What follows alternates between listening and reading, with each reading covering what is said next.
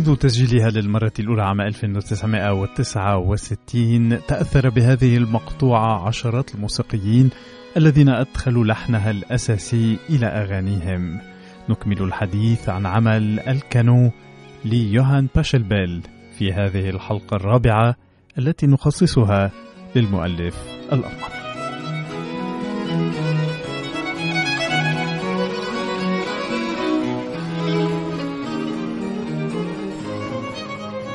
الحلقة الرابعة والأخيرة مستمعينا حول يوهان باشلبيل وحول ذلك العمل الرائع الذي ألفه أواخر القرن السابع عشر وهو عمل الكانو.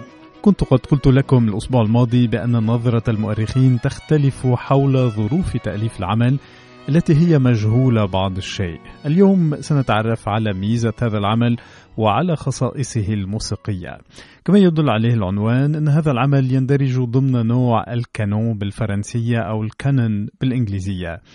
ما هو الكانو أو الكانون؟ هي تقنية في التأليف تعتمد على لحن واحد أو أكثر يعاد بين آلة وأخرى أو بين صوت وآخر مع فارق زمني محدد. وهذه التقنية كانت رائجة منذ القرون الوسطى واستخدمت خلال عصر النهضة وحقبة الباروك حيث طورها العديد من المؤلفين وأدخلوها إلى أعمالهم أو أعمال فيها من الابتكار والتعقيد الموسيقيين ومنهم العملاق يوهان سيباستيان باخ.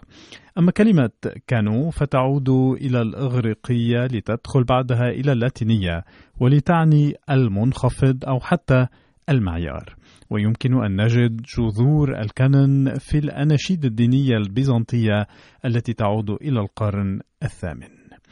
كيف يستخدم باشلبيل الكانو في مقطوعته الشهيرة؟ يبدأ هذا العمل الجميل عمل الكانون مع ال bass أي الهاربسيكورد الذي يكون أحيانا مرافقا بالتشيلو ليعزف الجملة الموسيقية التالية.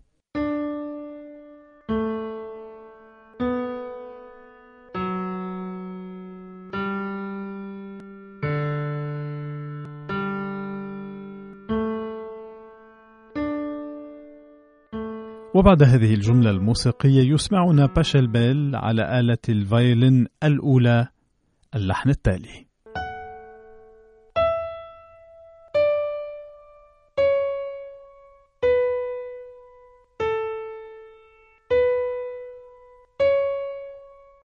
وبعد ذلك بقليل يدخل باشلبيل نفس اللحن على آلة الفيولون الثانية لتتداخل الأصوات ببعضها البعض.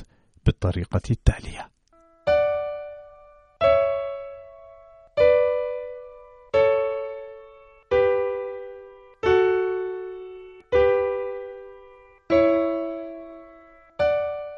وبينما تتحاور الآلات من الفيولون الأول والثاني والثالث بين بعضها البعض تلتزم آلة الهاربسيكورد ومعها تشيلو باللحن نفسه من بداية العمل وحتى نهايته لتعاود هذه الجملة الموسيقية عشرات المرات المتتالية. الآن مستمعين وقد رأينا ما هي التقنية التي يتبعها باشلبيل فلنستمع إلى العمل بصيغته الأصلية ولاحظوا تلك الحوارات بين الآلات وهذه الأصوات التي سبق لنا وأن استمعنا إليها ونركز عليها الآن في صيغتها الأصلية.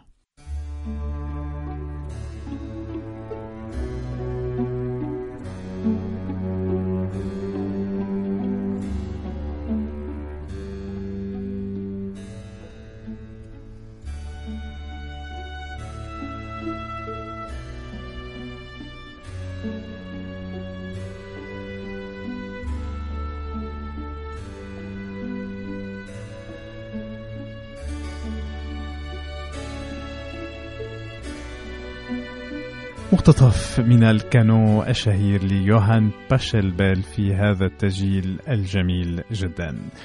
لمن تابعنا الأسبوع الماضي كنت قد تحدثت عن التسجيل الأول الذي صدر وتضمن هذه المقطوعات. تسجيل يعود إلى عام 1968 للموسيقي الفرنسي جان فرانسوا بايار والذي صدر عن شركة إيراتو ريكوردز وحصول هذه المقطوعة على شهرة واسعة ستدفع بالعديد من الموسيقيين خارج عالم الموسيقى الكلاسيكية إلى أن يضمنوها في أغنياتهم الخاصة. وبين هذه الفرق الموسيقية يمكن أن نتحدث عن أفرودايتس تشايلد الفرقة اليونانية التي أصدرت أغنية Rain and Tears ولاحظوا الشبه مع عمل كانو باشلبيل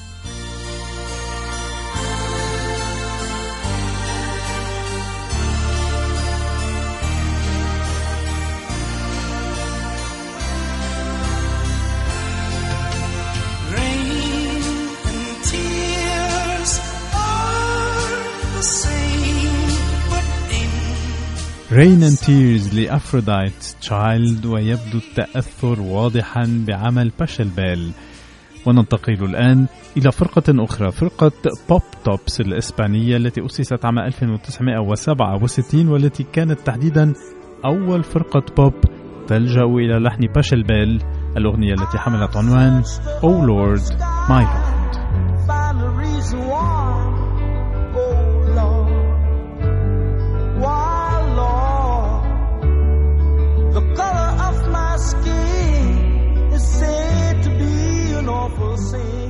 Oh Lord My Lord وفرقة بوب توبس وتلاحظون كيف استخدمت الفرقة الإسبانية لحن باشل بيل بصيغته الأصلية لتضيف إليه الكلمات والألحان من عالمها. ومن الفرق الإسبانية إلى الفرق البريطانية وهذه المرة مع فرقة The Farm وأغنية All Together Now.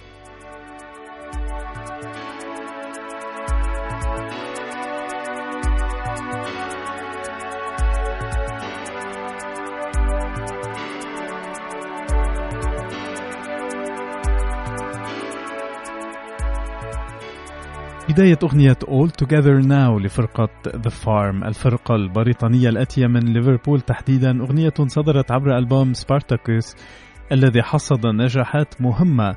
وطبعا لاحظتم لجوء الفرقة مرة جديدة إلى لحن باشل بيل نهاية حلقة اليوم مستمعينا ستكون مع فرقة بيت شوب بويز الفرقة الإنجليزية الشهيرة التي باعت أكثر من 50 مليون أسطوانة. تصوروا 50 مليون أسطوانة. فرقة وهي عبارة عن ثنائي مكون من نيل تينانت وكريس لو. وسنختم هذه الحلقة تحديدا مع أغنية Go West التي هي بالأساس لفرقة فيليج بيبل والتي استعادتها فرقة بيت شوب بويز مضيفة إليها لحن كانو ليوهان باشلبيل أو مبرزة إياه بطريقة أكثر من قبل وهذه هي النتيجة.